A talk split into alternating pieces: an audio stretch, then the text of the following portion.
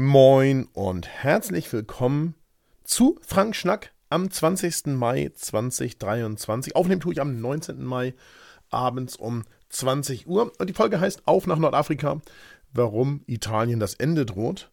Und das hat nichts mit den aktuellen Wetterkapriolen zu tun. Und außerdem erzähle ich dir von dem, wie es in Rom gewesen ist, was wir so fotografiert haben, was wir erlebt haben. Und gleichzeitig gibt es wie immer auch den Ausblick auf die kommende Woche, auf einen Instagram-Kanal und auf dies, jenes und welches. Und zum Ende gibt es wie immer auch ein paar Webtipps. Und wenn du sagst, Mensch, das alles interessiert mich, dann bleib dran und vor allem empfehle doch super gerne Frank Schnack weiter auf den gängigen Podcast-Plattformen oder eben auch gerne unter äh, frank Fischer, wobei das stimmt gar nicht mit dem Punkt, es ist Frank Fischer in einem Wort, .substack.com. Da gibt es den Newsletter und der Podcast wird auf allen gängigen Plattformen ausgespielt. Da freue ich mich sehr, wenn du das Ganze hier weiter verteilst. Und als erstes muss ich mal ganz klar sagen, ich habe diese Folge während der Romreise vorbereitet und habe dann sehr mit mir gehadert, jetzt die letzten zwei Tage, ob die Folge so ausgespielt werden soll oder nicht, gerade im Hinblick auf die Regenkatastrophen in Norditalien und habe mich dazu entschlossen, das trotzdem zu tun. Ähm, natürlich tun mir die Menschen in Norditalien leid und das ist, hat sicher auch die Wetterkapriolen, die ja extremer werden. Wir alle erinnern uns an das Wetter im Ahrtal im vergangenen Jahr in Deutschland. Ähm, das hat sicherlich alles auch mit dem globalen Klimawandel zu tun, denn gleichzeitig war Norditalien ja von einer extremen Dürre betroffen. Wir alle haben die Bilder vom größten Fluss Italiens, vom Po, im letzten Jahr äh, vor Augen, wo es quasi kein Wasser mehr gab und jetzt fällt da einfach die gesamte Regenmenge innerhalb von zwei Tagen und das ist natürlich scheiße, das ist für die Menschen scheiße, das ist äh, insgesamt keine gute Lösung und das ist natürlich auch sehr, sehr traurig für alle, die die Hab und Gut oder womöglich noch viel schlimmer ihr Leben oder Angehörige verloren haben und das tut mir wirklich sehr, sehr leid und ich bin auch in Gedanken bei diesen Menschen vollkommen klar. Auf der anderen Seite muss man aber auch sagen, ich habe einfach in Italien sowohl in der Toskana, aber ganz besonders jetzt in Rom wieder Dinge erlebt, ja, über die möchte ich mit euch sprechen. Ja, da möchte ich euch dann teilhaben lassen, denn es war so ein, ich sag mal schon so eine Art Running Gag jetzt auf der Romreise, dass es vielleicht sinnvoll wäre, wenn die, der ein oder andere Römer schon mal sich mit der tunesischen Sprache befasst und warum, weshalb, weswegen, das möchte ich dir jetzt so ein bisschen mit auf den Weg geben. Mhm. Ich denke, die meisten von euch haben alle Vorurteile, die wir zu Italien haben, bereits gehört. Und ja, man denkt einfach, und das denkt man, glaube ich, auch in Italien, ähm, dass wir Deutschen als ordnungsliebend, als zuverlässig, als fleißig, als pünktlich, als organisiert gelten. Ähm, aber das sind alles Attribute, die wir nicht automatisch zumindest mit Italienern, Italienerinnen ähm, verbinden. Im Gegenteil. Mm, nichtsdestotrotz, ich verbringe super gerne viele Wochen des Jahres in Italien. In diesem Jahr wieder sieben Wochen und ähm, ich mag das auch als, als, äh, ich sag mal, sogenannter Ordnungsgermane, äh, mag ich das durchaus, äh, dass es da eben nicht so ist. Ja, also das finde ich durchaus cool, aber an manchen Stellen finde ich es auch wirklich super nervig und ich möchte da so ein bisschen meine Eindrücke aus Rom schildern und gleichzeitig auch meine Befürchtung mit auf den Weg geben. Mhm in der Woche zuvor, als ich der Toskana war, da muss man ja sagen, da war eigentlich alles, der Service war soweit überwiegend äh, in Ordnung. Die Menschen waren serviceorientiert, zuvorkommend und ja, alles war so, wie man sich das vorstellt, ähm, von einer Dienstleistungsgesellschaft, was natürlich auch ein Großteil der italienischen Gesellschaft ist. Ja. Ähm, nur sagen die die, die es besser wissen, die sagen wahrscheinlich, ja, das ist ja auch fast noch Norditalien und da ist es ja auch ganz anders als weiter im Süden und das kann vielleicht auch so sein. In Rom hatte ich wieder den Eindruck, Mensch, also so wird eure Nation irgendwie nicht vorankommen und es euch vielleicht demnächst in dieser Art und Weise nicht mehr geben, denn ähm, das war schon wirklich schlimm. Ich habe euch zwei Fälle in den, in den Podcast, als Quatsch, in die Shownotes geschrieben, habe euch aber hier für den Podcast noch ein paar mehr Fälle mitgebracht und ich versuche das mal zu beschreiben. Äh, wie immer wollten wir den Petersdom besuchen, und zwar die Kuppel des Petersdoms. Und äh, aktuell, wir haben die Sommermonate, öffnet der Petersdom um 7 Uhr. Mm, zumindest offiziell. Ja? Und wir waren kurz vor sieben da. Wir waren noch nicht die Einzigen, die da waren. In der Tat standen da schon Menschen in der Schlange und gleichzeitig kamen da auch sukzessive viele weitere dazu. Und tja, es war aber nicht offen. Also, um in den Petersdom zu kommen, musst du eine Sicherheitskontrolle über dich hier gehen lassen, die so ähnlich ist wie am Flughafen. Das heißt, man wird durchleuchtet, das Handgepäck wird durchleuchtet, man geht durch einen Metalldetektor und so weiter. Alles sinnvolle Dinge. Aber die Behördenvertreter haben überhaupt erst um 7.15 Uhr angefangen, die wartenden Gäste erstmal so ein bisschen zu koordinieren, zu sagen, Achtung, ihr müsst euch hier und da anstellen und bitte gehen Sie zurück, gehen Sie zurück, gehen Sie zurück und dann diese Gitter, also so Barrieren aufzustellen. Und ja, um, ich sag mal so ungefähr 7.50 Uhr ging es dann los. Also eine Stunde nachdem wir da waren und 15 äh, Minuten nachdem es eigentlich öffnen sollte. Und wenn man jetzt behaupten würde, dass das koordiniert gelaufen ist, dann würde man auch lügen. Ne? Also da haben dann mehrere dieser Sicherheitsschleusen offen gehabt, aber ähm, ich stand mit äh, zwei der Fotofreunden in einer dieser Reihen und wir waren gerade dran, da schloss diese Sicherheitsschleuse einfach direkt vor uns und man sagte uns, wir müssen uns eine andere anstellen. Also die hatten also quasi zwei Minuten auf und dann wieder zugemacht, weil wahrscheinlich Frühstückspause war oder ein Finger aus dem Kaffhut geschlürft werden musste oder sowas.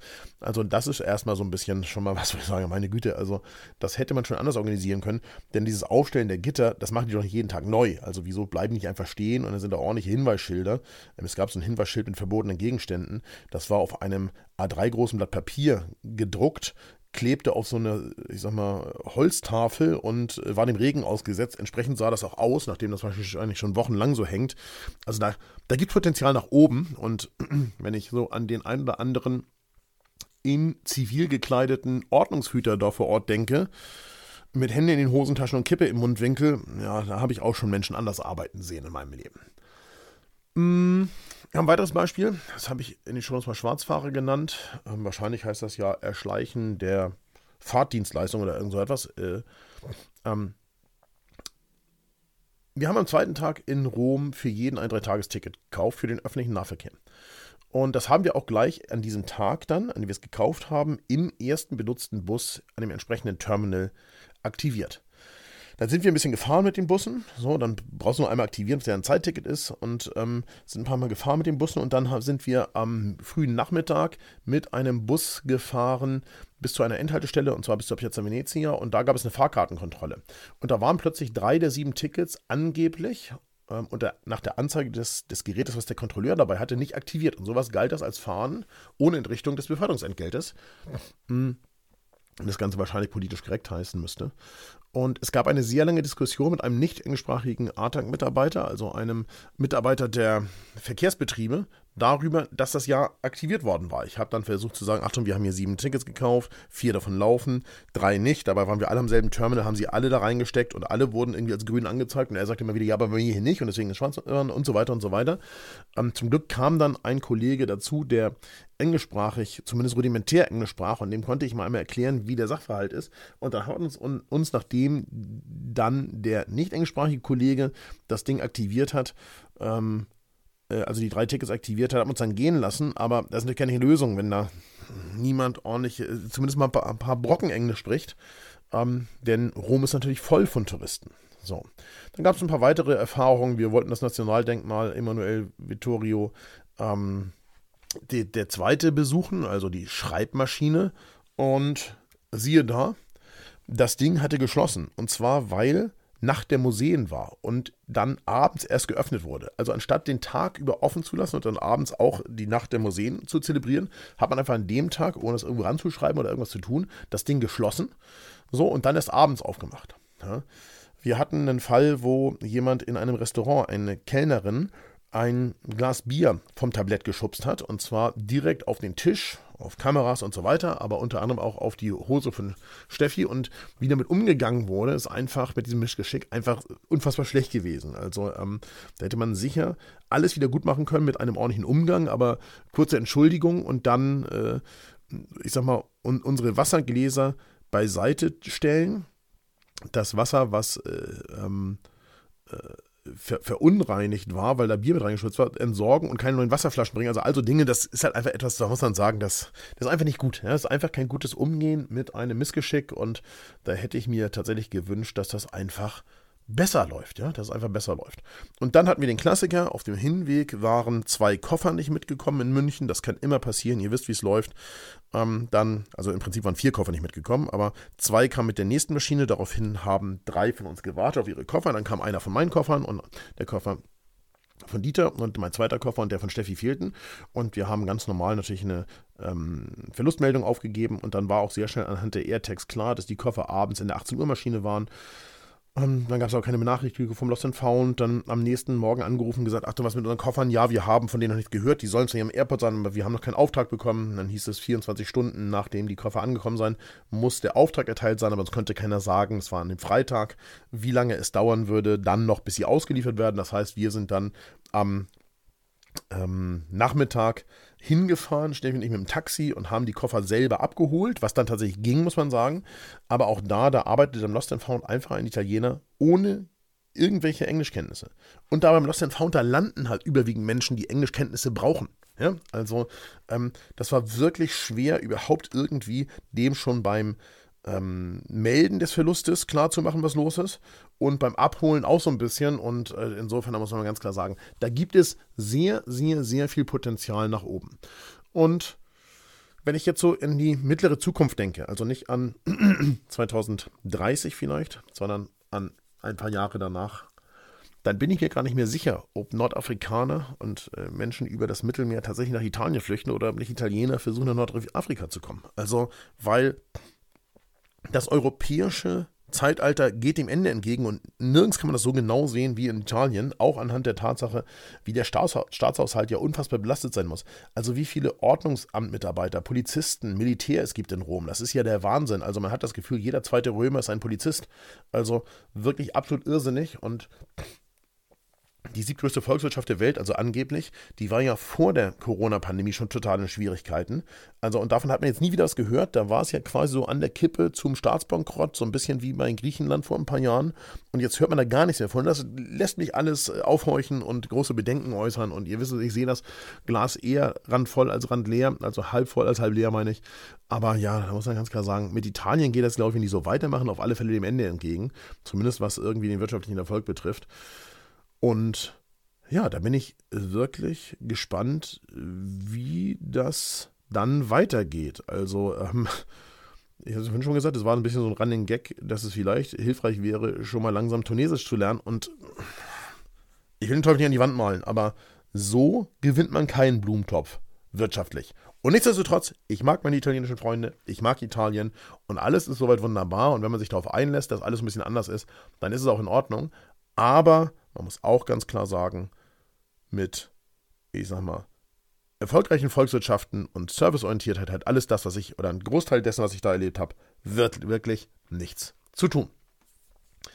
Kommen wir zur allseits beliebten Rubrik, Rubrik Was war. Also, ich war in Rom, ihr habt es jetzt gehört. Ich danke erstmal äh, Heike, ähm, Steffi, Manfred, Uwe, Rainer und Dieter. Vielen lieben Dank, dass ihr mit am Start gewesen seid. Das war wirklich sehr, sehr schön und ähm, ja, es hat richtig viel Spaß gemacht, mit fotobegeistert und Gleichgesinnten ähm, bei diesem doch leicht wechselhaften Wetter die ewige Stadt zu erkunden, das muss man ganz klar sagen.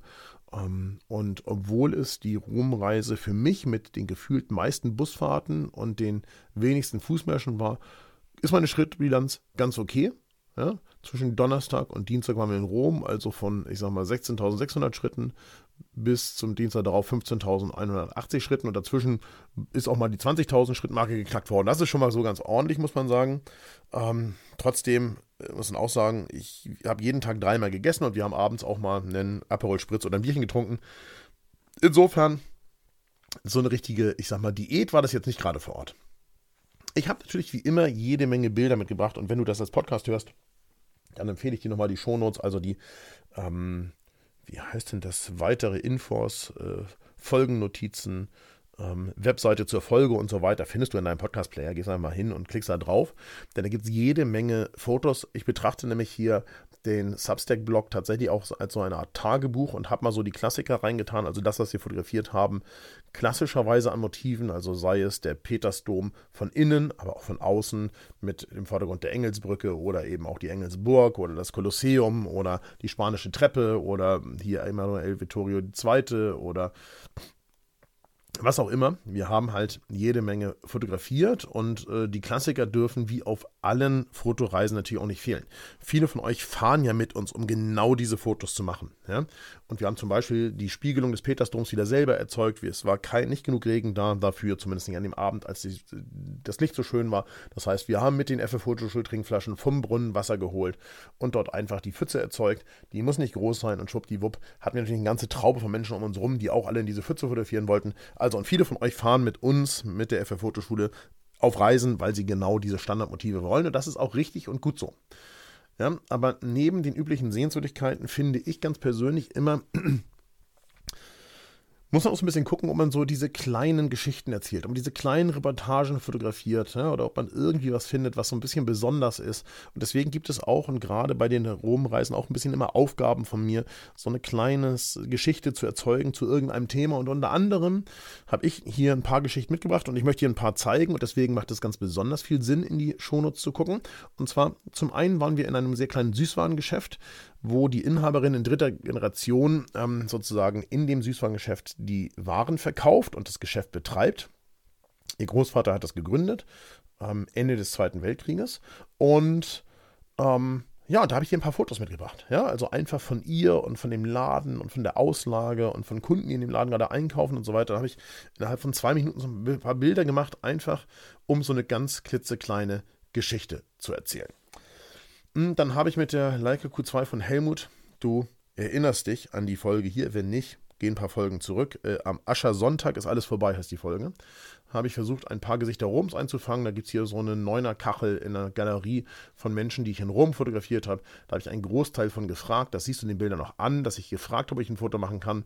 Ähm, da gibt es auch Bilder darunter, immer wieder mal welche, wo ich nicht gefragt habe vorab, aber ja, ich finde, es ist kein Problem, auf der Straße ein paar Porträts zu schießen. Und das hat mir auch wieder sehr, sehr viel Spaß gemacht. Ähm, dann war ich in dem kleinen Keksgeschäft in Trastevere. Ähm, vielen lieben Dank an Sandro. Sandro war mit mir damals auf der Rumreise, die er auch als äh, Fotofreund mit begleitet hat, das erste Mal dort und ich gehe da seitdem immer wieder hin, auch mit, mit Fotofreunden. Das ist eine sehr schöne kleine Biskuiteria, ähm, die eben in handwerklicher Arbeit seit auch ewigen Zeiten Kekse machen. Ich glaube, da ist es auch in dritter Generation, wenn ich mich recht entsinne. Und äh, zusammen mit ein paar Fotofreunden, die Kekse gekauft hatten und auch noch drin waren, als ich dann die Inhaberin fragte, ob wir mal ganz kurz die Backstube angucken dürften und ein paar Fotos machen, habe ich auch da eine klitzekleine Dokumentation erzeugt, neun Fotos. Kannst du ein bisschen reingucken. Die haben halt eine Backstraße und machen alles handwerklich selber. Es macht richtig viel Spaß, dort einzukaufen. Und wir kommen beim Insta der Woche auch nochmal hierauf zu sprechen. Mm, in Rom gibt es eine Besonderheit, wie ich zumindest finde. Und diese Besonderheit sind äh, sehr viele Einfahrten, also da, wo man von der Hauptstraße quasi in eine Einfahrt, also in ein Gebäude, in ein großes Tor reinfährt und dann in einem Innenhof landet. Und äh, der Zugang zu den Treppenhäusern ist auch dort drin. Und deswegen gibt es in aller Regel eine Pförtnerloge. Ja, du musst dir das so vorstellen. Ähm, ähm, du hast eine Pförtnerloge da in diesem dieser Tordurchfahrt und da sitzt jemand, der guckt, wer geht rein und äh, warum. So, einfach auch, um wahrscheinlich Touristen abzuhalten, aber auch ein bisschen Sicherheit zu suggerieren und so weiter und so weiter. Und hat uns ein Pförtner äh, in einen der sehr schönen Innenhöfe reintreten, eintreten lassen und ich habe mal schnell drei Bilder von seinem Arbeitsumfeld gemacht. Auch das in den Shownotes, das ist wirklich sehr, sehr ulkig, muss man sagen. Da sitzt dieser ältere Herr, der sich wahrscheinlich so ein bisschen neben der Rente Geld verdient, liest mit einer großen Lupe seine Tageszeitung. An der Wand sind Gongs und Telefone und äh, der Sicherungskasten und alles Mögliche. Schau da mal rein. Äh, also, das ist auch wirklich sehr, sehr, sehr schön anzusehen und sehr, sehr ulkig und hat mir sehr viel Spaß gemacht. Mm, ich habe eine weitere Neuner-Kachel an Galerie in die Shownotes gepackt mit den Gesichtern Roms. Ja, also so ein paar Dinge, die einfach zu fotografieren sind. Ich sag mal Straßenkünstler ja, oder Menschen, die du fotografierst, wo sie gerade irgendwo sitzen oder ähm, Einmal ist ein Bild dabei, da ist jemand, äh, fotografieren welche sich mit dem Handy selber im Spiegel und machen ihr eigenes quasi Gruppenbild. Dann gab es äh, jemand, der hat hinter einer Fensterscheibe von einem Restaurant die ähm, Ravioli gefaltet und äh, gefertigt.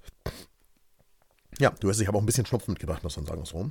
Ähm, all das ist natürlich super einfach zu fotografieren äh, und gleichzeitig trotzdem etwas, was was mir sehr viel Spaß gemacht hat. Ja? Und wie gesagt, äh, von den anderen, die du siehst, ist oft halt auch, habe ich vorher gefragt und gesagt, kann ich von dir ein Foto machen? Weil das einfach, du so aussiehst, wie du aussiehst, ich dich interessant finde und ich Bock darauf hätte, jetzt ein Foto zu machen. Dann waren wir bei Lucrezia im Bilulu. Das ist eine Boutique in Trastevere. Da war ich zusammen mit der Steffi drin, einer Fotofreundin, die mit war. Und zwar eine kleine Boutique, wo die Lucrezia alles von Hand macht. Also neben der Tatsache, dass sie uns ihre ganze Lebensgeschichte erzählt hat, äh, von ihrem äh, in Afrika geborenen Vater und äh, Dingen und so weiter und uns dann auch sehr genau erklärt hat, wie sie die Textilien einfärbt und verarbeitet und so weiter, ähm, habe ich sofort gesagt, pass auf, ich mache hier bei dir ein paar Fotos. Erinnert euch vielleicht an die ähm, Fotos von dem lederverarbeitenden Kollegen, den ich in, ähm, in San Gimignano, genau, in San Gimignano fotografiert habe und vor zwei Folgen hier gezeigt habe. So, dann gesagt, ich mache ein paar Fotos von deinem Geschäft und von dir und dann schicke ich dir die hinterher und dann kannst du damit machen, was immer du möchtest. Und habe so eine ganz, ganz kleine Dokumentation gemacht von dem, wie es in ihrem Laden aussieht und wie da eben mit Handwerk, wirklich von Handarbeit von der jungen Dame ähm, Textilien angefertigt werden, die auch gar nicht so übermäßig teuer waren, aber äh, ja, es waren erstens Frauentextilien kommt sowieso für mich nie in Frage und zweitens äh, hatte ich auch nicht vor, noch was einzukaufen, aber ich fand es halt schön, einfach dadurch, dass sie uns so empfangen hat und erzählt hat, was sie da so tut und wie sie das tut, dann auch was zurückzugeben und habe ihr natürlich mittlerweile die Bilder längst gesendet, nämlich die, die du auch in den Shownotes siehst. Abschließend habe ich ein paar Impressionen reingepackt von Teilnehmern vom äh, Aventin, äh, ja, von den Straßen in Rom, äh, ein bisschen was aus der Villa Borghese äh, und so weiter und so weiter. Schau da sehr gern. Wie gesagt, die Shownotes ist auch ein bisschen mein äh, Fotoalbum und ein bisschen meins und mein Tagebuch, aber für dich sicher auch interessant, das anzuschauen. Am Dienstag ging es dann zurück nach Deutschland und ich habe die Tage, muss ich ganz ehrlich sagen, mich hier im Büro hauptsächlich um, um ein paar Kleinigkeiten gekümmert, also um nichts ganz Dolles und Besonderes, sondern um das, was eben notwendig war und ja, was so liegen geblieben war. Ein bisschen die Post gemacht und ein bisschen mich um, ja, um alles gekümmert, was hier so, was hier los war, ein bisschen auf die Planung für nächstes Jahr geguckt und ja, so sieht's aus. Also, aber ausgeschlafen natürlich. Da ist nicht viel gelaufen. Am Mittwoch gab es bei YouTube die Kanalmitgliederbildbesprechung für ähm, die erste für dieses Jahr. Ähm, dann habe ich ein Feedback bei Apple Podcast erhalten und zwar von ähm, Lucky Spaß und der Lucky schreibt, äh, angenehmer Pausenfüller. Ich höre einfach gern rein und vertreibe mir damit die Zeit. Und ich freue mich auf die erste Reise mit Frank. Also alles richtig gemacht. Und Lucky, ich habe keine Ahnung, wer du bist. Ich sag's, wie es ist, aber ich freue mich auch auf die Reise mit dir. Und ich freue mich noch mehr oder mindestens genauso doll darauf, wenn ihr da draußen sagt, Mensch, ich gucke jetzt mal in meinem Podcast-Player und hinterlass mal schnell so eine kleine Bewertung, sehr gerne fünf Sterne. Und einen kleinen Kommentar dazu, denn das bringt den Podcast hier voran und du hörst es, ich lese auch immer wieder mal vor und ich freue mich über alle, die dort mich supporten.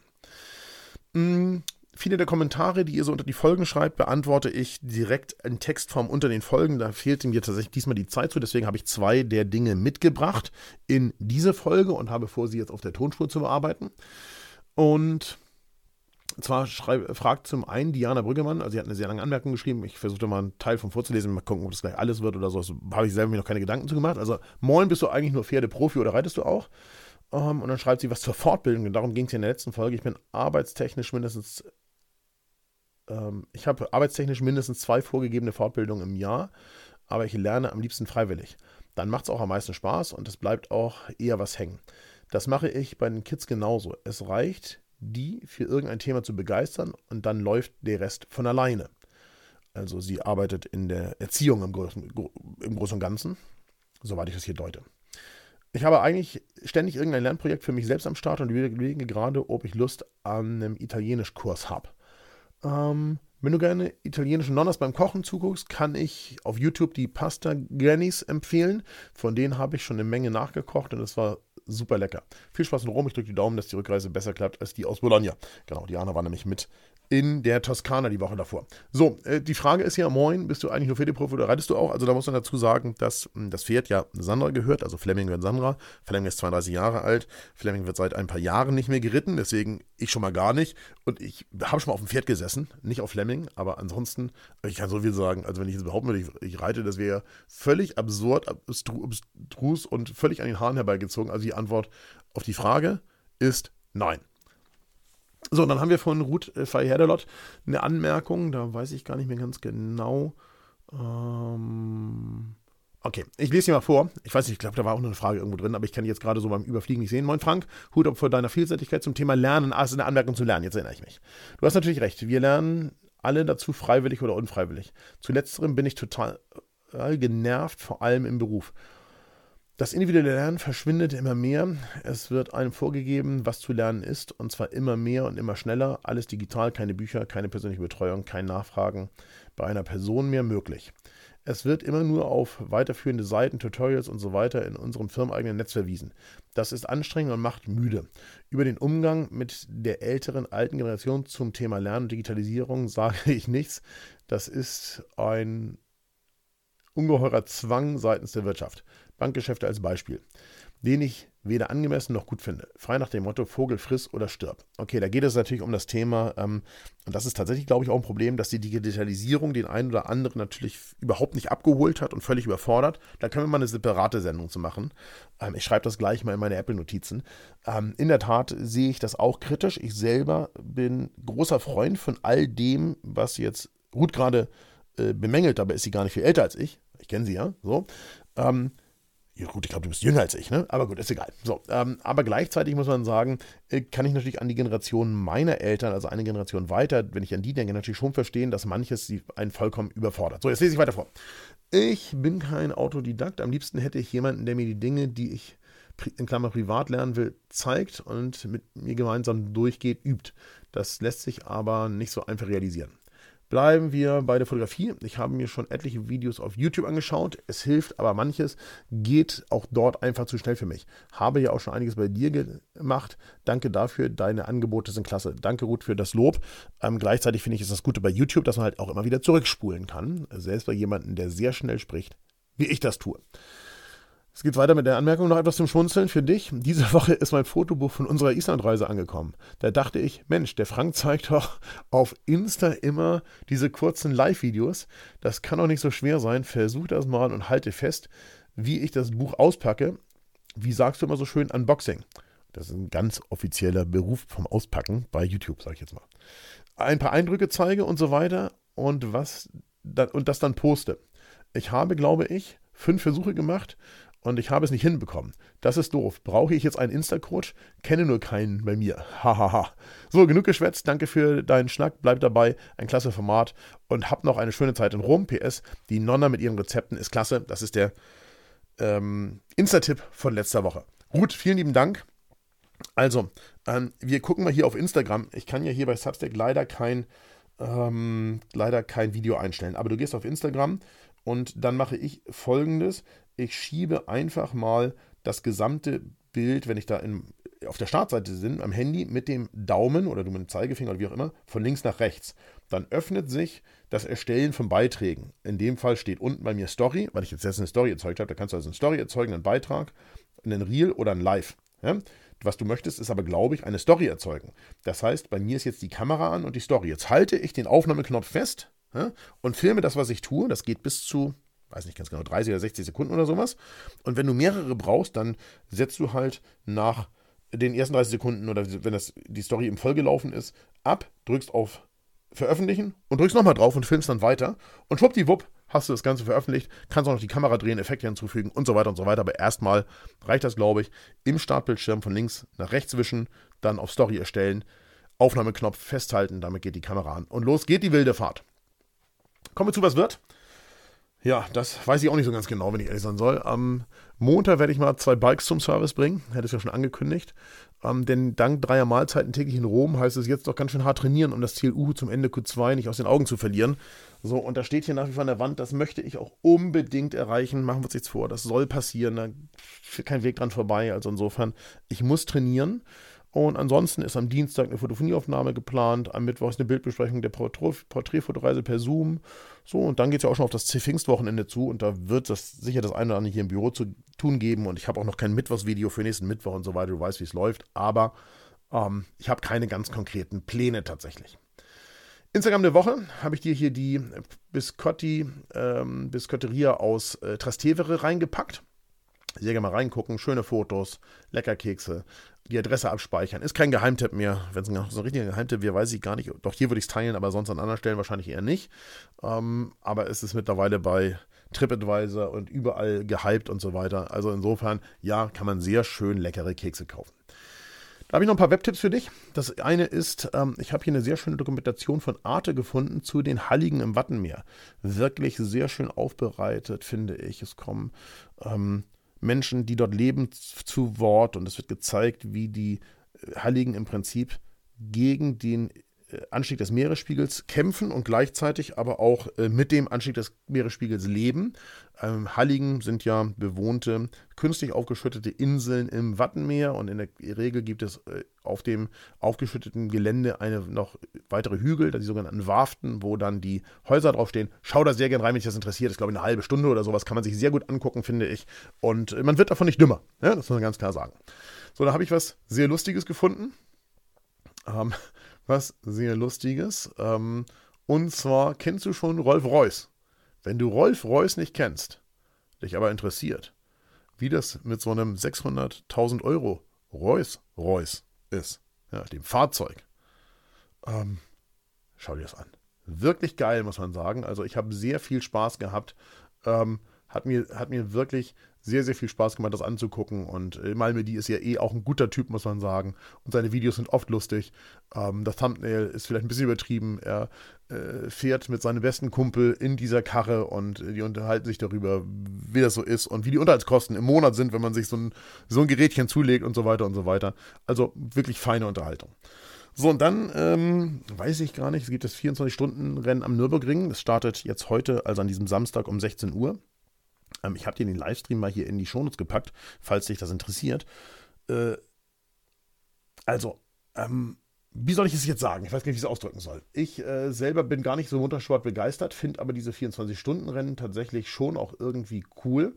Und der YouTube-Kanal, das ist der ADAC Total Energies 24 Stunden Nürburgring-Kanal. Ja, warum wohl, ne? Ihr wisst es schon, ihr lest den ganzen Sponsoring-Kram schon gleich im Kanalnamen. Aber der zeigt das eben bei YouTube. Und ich bin ja nun YouTube Premium-Kunde. Und wie angenehm das ist, diese Livestreams da zu gucken. Unfassbar. Keine Werbung, allergeilstes Fernsehen, gute Schalten, gute Kommentatoren. Also, äh, wenn ich mir denke, dass es mittlerweile auf manchen Bezahlsendern im Fernsehen zusätzliche Werbeeinblendung gibt, äh, dann bin ich wirklich baff und ich weiß auch gar nicht, ob ihr, die das Ganze als nicht YouTube Premium Kunden guckt, ob ihr dann alle fünf Minuten Werbung habt, wie bei einem YouTube-Video, keine Ahnung. Aber ich finde das auf alle Fälle sehr, sehr angenehm zu gucken. So, in diesem Sinne, ich wünsche dir eine ganz, ganz gute Zeit. Teile Frank Schnack mit deinen Freunden, das würde mich sehr, sehr freuen. Ähm, auf irgendeine Art und Weise. Äh, ich teile es auch heute wieder in meinem privaten Facebook-Profil und in der Insta-Story. Und wenn du das da dann nochmal rauskopierst und sagst, ich teile das nochmal in meiner Insta-Story oder bei mir bei Facebook, dann würde ich mich sehr, sehr darüber freuen, wenn wir einfach weitere Hörer generieren. Und du kannst mir gerne wie immer deine Meinung schreiben, ähm, unten in die Kommentare. Äh, das ist ja gesehen, ich lese da alle und ich beantworte auch wirklich alle, ähm, da wo es geht zumindest und da wo ich was zuzusagen habe. Und wie gesagt, habt eine richtig gute Zeit, schönes Wochenende. Es wird ja jetzt ein sehr sommerliches Wochenende, zumindest von den Temperaturen. Und dann immer schöner denken. Wir zwei, wir hören uns wieder.